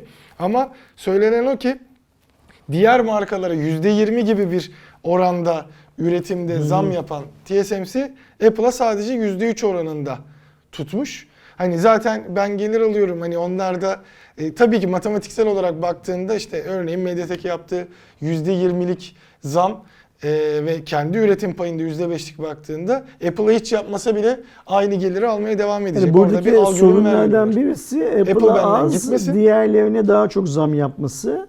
Bu tüm diğer markaların ürün maliyetlerini yükseltiyor. Ayrıca Apple'a üretim garantisi verip diğer markaları üretimde sıraya sokması. Evet. Yani zammı kabul etsen bile istediğin kadar işlemciyi alamıyorsun. Başka rakiplerinle birlikte o üretim bantlarını paylaşmak zorunda kalıyorsun gibi bir durum var. Bu da diğer markalara katmerli bir zarar veriyor. Ve burada sadece cep telefonu imalatı olarak düşünmeyelim. Nvidia'da, Intel'de, AMD'de bu sınırlamalardan, bu yeni şartlardan kendi paylarına düşeni Tabii. zarar Tek- olarak alıyorlar. Teknoloji yarışında da var bu nanometre savaşlarında. Yine TSMC'nin mesela e, Intel için o var zaten. Intel de oradaki payını ve şeyini e, TSMC'ye de kattığı geliri arttırmak için görüşmeleri devam ediyor. E, payını arttırmak açısından ve 3 nanometrelik bandını rezerve etmeye çalışıyor. Yani tüm şirketler aslında TSMC'yi kafalayıp bir şekilde kafalamaktan kastım ya Apple gibi büyük müşteri olmak ya Intel gibi gel senin yeni yapacağın teknoloji altyapılarını birlikte yapalım filan diyerek kendi üretimini düzenli bir forma sokmaya çalışıyor. Ama görünen o ki olmuyor. Üretim kısıtlı. Zaten bir kriz var.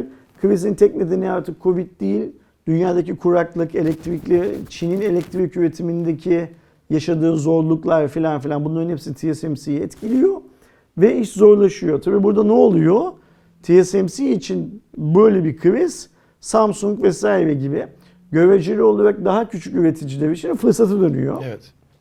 Anladığımız kadarıyla Samsung şu anda TSMC'deki bu %20 zamdan ve üretim kısıtlarından şikayetçi olan tüm şirketleri Kore'ye çağırıyor öyle değil mi? Evet. Boş verin Tayvan'ı. Seul daha güzel bir şey. Taipei'yi. Seul, Seul daha güzel bir şey. Bizde diye. Kore barbeküsü falan da var. Gelmişken ne yapacaksınız? Tayvan'da adamların doğru düzgün yemeği bile yok. Çin yemeğini her yerde yiyorsunuz.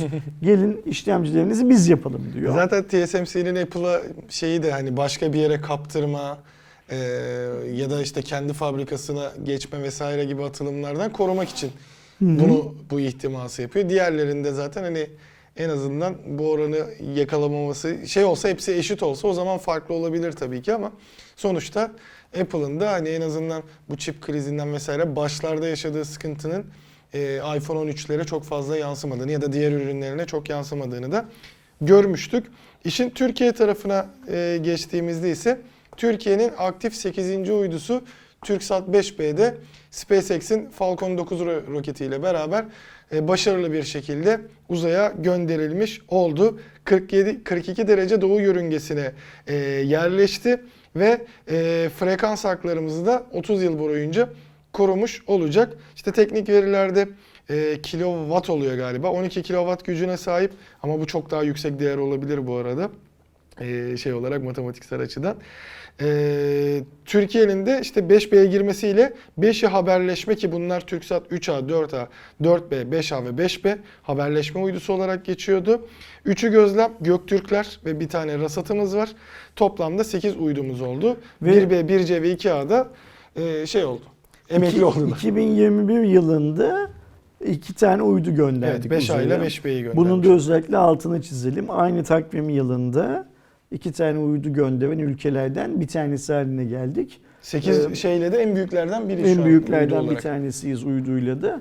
Ee, bu sayede de Türkiye'nin işte Edirne'den Ardahan'a kadar iletişimindeki e, gelecekte sorun yaşanmaması Gerek için internet bağlantısı için falan da. e, tüm önlemler alınmış oldu. Bunu da Bu gerçekten şey hani yapmak 5B lazım. mesela anladığım kadarıyla işte hani uydu ve haberleşme kısmı ile alakalı çok büyük bilgim yok. Bizi takip edenler arasında varsa yazsınlar. 5A'dan daha değerli bir üründü bu açısından. Çünkü e, belli bir kapsama alanımızı ciddi oranda arttırmış oldu. 10 kat gibi bir oranda ki bu 10 kat öyle çok da boş bir 10 kat da değil. E, bir diğer yandan e, burada da Boeing'le bir ortak üretim var. Ee, şu anda yapılan açıklamalarda en büyük heyecanın 6A için. hı. Çünkü 6. nesilde artık yerli üretime de geçiş yapacağız. Ee, daha sonrası da tabii 6A'yı da yanlış bilmiyorsam yine e, SpaceX'le göndermiş oluruz ama bir sonraki aşamada belki 6B'de belki 6C'de e, bizim o kendi rampamızdan o daha öncesinde duyurusunu yaptığımız yerde hani bunlar gerçekten yine e, siyasetin dışarıda bırakılması gereken tıpkı TOK için konuştuğumuz gibi çok güzel hamleler. Gelişmeye de yenilenmeye de devam ediyor. Ve bu yatırımlar sayesinde biz önümüzdeki yıllarda daha performanslı iletişim, iletişimden kastım sadece telefon konuşması, telgraf değil işte internet vesaire vesaire, televizyon yayınları, radyo yayınları, e, devletin kendi kullandığı haber şeyleri, haberleşme e, bağlantıları, bilmem ne filan filan çok daha e, kesintisiz bir şekilde kullanmanın yatırımını yapıyoruz. E, hepimiz için senin söylediğin gibi iyi haberler bunlar. Kim yaptıysa, nasıl yaptıysa eline sağlık diyeceğimiz işler. E, haftayı şeyle kapatıyoruz Aydoğan. Yeni ürün Evet. e, lansmanlarıyla diyelim ama şöyle lansmanlar. Olacağını varsaydığımız şeylerle. Şimdi önümüzdeki haftanın en büyük işlerinden bir tanesi e, Xiaomi Xiaomi'nin olacak. 12. ailesi. Yani 2022 yılında satışa çıkacak olan ailenin lansmanı Çin, var. Çin lansmanı tabii. Çin Global lansmanı değil var. bu arada. Hangi gün biliyor muyuz? E, 28 Aralık tarihinde olacak. Yani çarşı salı günü, Salı mı oluyor? Evet. salı günü, Salı günü. ve büyük bir ihtimalle biz bu lansmanı yayınlarız. Evet. Yani Türkiye'de- makul bir saatte oluyordu genelde. Türkiye'de Çince lansmanları yayınlayan tek kanal olarak Yani- böyle şey yapalım mı? Hani bazıları ilk bilmem ne falan Aynen. denyoluk yapıyor. ya, Biz de öyle bir denyoluk yapalım mı? Çin lansmanlarını sadece... Çünkü hepimiz Çince biliyoruz değil mi? İlk yapanları falan diyeyim. Diğer türlü Umut da yapıyor. U- uyduruyoruz, bilmiyoruz, uyduruyoruz. Yani orada ekrana yansıyan e, Roman e, rakamlarından oluşan bilgilerden çıkarımlar yapmaya çalışıyoruz. Ve bunu Yani. yaparken de e, atıp tutmuyoruz. Yani ya- yanlış bilgi ya tahmin vermemektense- diyelim. En azından hani şirketi bilmek, seriyi Aynen bilmek, öyle. bir de teknoloji işimiz gereği biliyor olduğumuz için oradaki bahsedilen şeyin işte orada miliamper dediğinde en azından bataryadan bahsettiğini görüyoruz. Görsellerden bir şeyler anlamaya çalışıyoruz. E sonrasında zaten genelde ortaya çıkıyor. Xiaomi'nin Xiaomi 12, Xiaomi 12X ve Xiaomi 12 Pro adında 3 model Beklenen e, 3. e, Ben şey burada yapıyor, bu arada bekliyoruz. 12 ile 12 Pro'nun Snapdragon 8 Gen 1 o X'in Mediatek olmasını bekliyorum ki daha öncesinde de hem Cuma raporunda hem e, Eren'le yaptığımız o e, Mediatek için, Dimensity 9000 için ve e, 8 Gen 1 için yaptığımız videolarda da söyledim. E, Apple bu kadar, yani Apple diyorum pardon, Xiaomi e, işte o ilk olmayı sevenlerden biri olduğu için onu kaçıracağını sanmıyorum Dimensity'de. Şeyde bırakmış oldu. E, 8 Gen 1'i Motorola'ya bırakmış oldu. E, ama 12 ve 12 Pro'nun e, 8 Gen 1 bu X'in de dediğim gibi şey olmasını e, bekliyorum. Ortaya çıkan özelliklerde 50 megapiksellik bir kamera olacağı, 6,28 inç. E, Yani aslında elle tutmaya çok daha müsait. Çünkü hep 6.5'larda falan görürdük. 2K e, ekran, 120 Hz yenileme, Dolby Vision tabii ki desteği olması bekleniyor. 67 Watt kablolu, 30 Watt kablosuz. Bunun e, Pro'suna geçtiğimizde tabii ki bu ekranın da özelliklerinde ekstradan bir şişirildiği versiyon olacak. Realme kanadında da GT2 ailesi gelecek ama özellikle GT2 Pro ile e, ortaya çıkan şeyler var. Orada da yine 2K 120 Hz ekran. Burada 6,7 inçlik bir AMOLED ekranın olması tabii ki 8 Gen 1 kullanacak.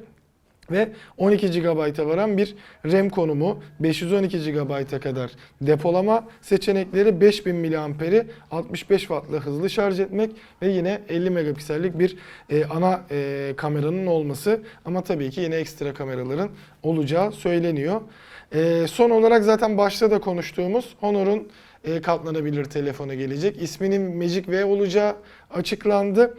Ve şu anda tek bildiğimiz tabii ki e, içte 8,03 inç, dışarıda 6,45 inçlik bir ekran olması. Buradan hareketle e, Huawei'nin de şeye döndükten sonra e, Samsung gibi içten katlanıp dışta ayrı bir ekran duran forma döndükten sonra e, Honor'un da bu yoldan Oppo gibi e, yürüdüğünü de görmüş oluyoruz. Yani e, önümüzdeki hafta Magic V'nin resmi tarihi yok. Sadece öyle bir cihazın geldiği söylendi ama genel olarak en azından iki cihaz göreceğiz Ben gibi. burada Realme ile ilgili bir şey söylemek istiyorum. Önümüzdeki yıl yani şöyle söyleyeyim. Geçenlerde yaptığımız bir şeyde ne derler görüşmede diyeyim. Önümüzdeki yılın Realme yılı olmasının planlandığını öğrendik. Ee, Realme 2021 yılını Türkiye'de değil sadece dünyada da biraz şey geçirdi. Yavaş geçirdi. E, Yani Realme'nin amacı neydi aslında kurulma amacı? Poco'ya rakip olmaktı ya. Ee, Oppo Xiaomi'yi tutarken Realme de Poco'yu tutacaktı. Ama Poco bu yıl Realme'yi darmadağın etti ürün anlamında. Realme biraz tutuktu. Ee, işte bu çip krizi olabilir, başka bir şey de olabilir filan. Tabii bu savaşın esas yaşandığı yer olan Hindistan'a bakarak bunu söylüyoruz. Türkiye'de de çok az Realme cihaz gördük piyasada. Geçen seneye göre Hı özellikle. hı. Şimdi 2022 yılında Realme'nin çok büyük işler yapacağı konuşuluyor, söyleniyor. Ve bu işte GT2 ailesi, GT2 Pro ve GT2 türevleriyle e, oldu. çok fazla e, ses getireceği vaat ediliyor öyle söyleyelim. Realme benim sevdiğim markalardan bir tanesi. Yani o genç ve dinamik görüntüsüyle ve sarı rengiyle çok beğendiğim markalardan bir tanesi. Bakalım önümüzdeki yıl gerçekten bir Realme yılı olacak mı tekrar? 2021'deki bu yavaşlığı hızlanarak yıla başlayarak şey yapacak mı? Hem Türkiye'de hem dünyada. Çünkü biliyorsun biz bunların Hindistan'da birbirleriyle yaptıkları rekabetli de buradan izleyerek çok keyif alıyoruz Evet. aslında. Şey Yani anlamında. tweetler, lansmanlardaki göndermeler falan gerçekten hani güzel bir şey var. Göreceğiz. Şurada işte 10 gün 15 gün sonra 2022 zaten e, neyin ne olacağını GT2'nin zaten ocağa kalması ihtimali var. sinyallerini alırız. Öyle söyleyeyim. 186. Cuma raporunu da bu haberle bitirmiş olduk. Bu Evet. yani tease haberiyle önümüzdeki günlerde şunları göreceğiz haberiyle bitirmiş olduk. Önümüzdeki hafta 187. Cuma raporunda 2021 yılının son Cuma raporunda Evet. karşınızda olacağız. Hala nasıl yapacağımızı karar vermedik Cuma raporuna. Yani büyük ihtimalle bahsettiğimiz gibi büyük ihtimalle Perşembe'den Perşembe çekip- akşamından büyük bir ihtimalle çekeriz. Cuma günü de işe gelmeyiz diye bir plan yapıyoruz. Ee, bakalım bizim planlarımız üst tarafta da yani ilahi düzeyde de kabul görecek Sabah bile mi? çekmemiz gerekebilir şey durumunda. Onun kurgusunun da şey yapılması için. Ha, yetişmesi yetişmesi için açısından. bilmem ne filan. Yani filan. ama gelecek Ama yani Cuma evet, raporu yani gelecek. önümüzdeki hafta Cuma günü 187. Cuma raporunda buluşuncaya kadar kendinize iyi bakın. Hoşçakalın. Hoşçakalın.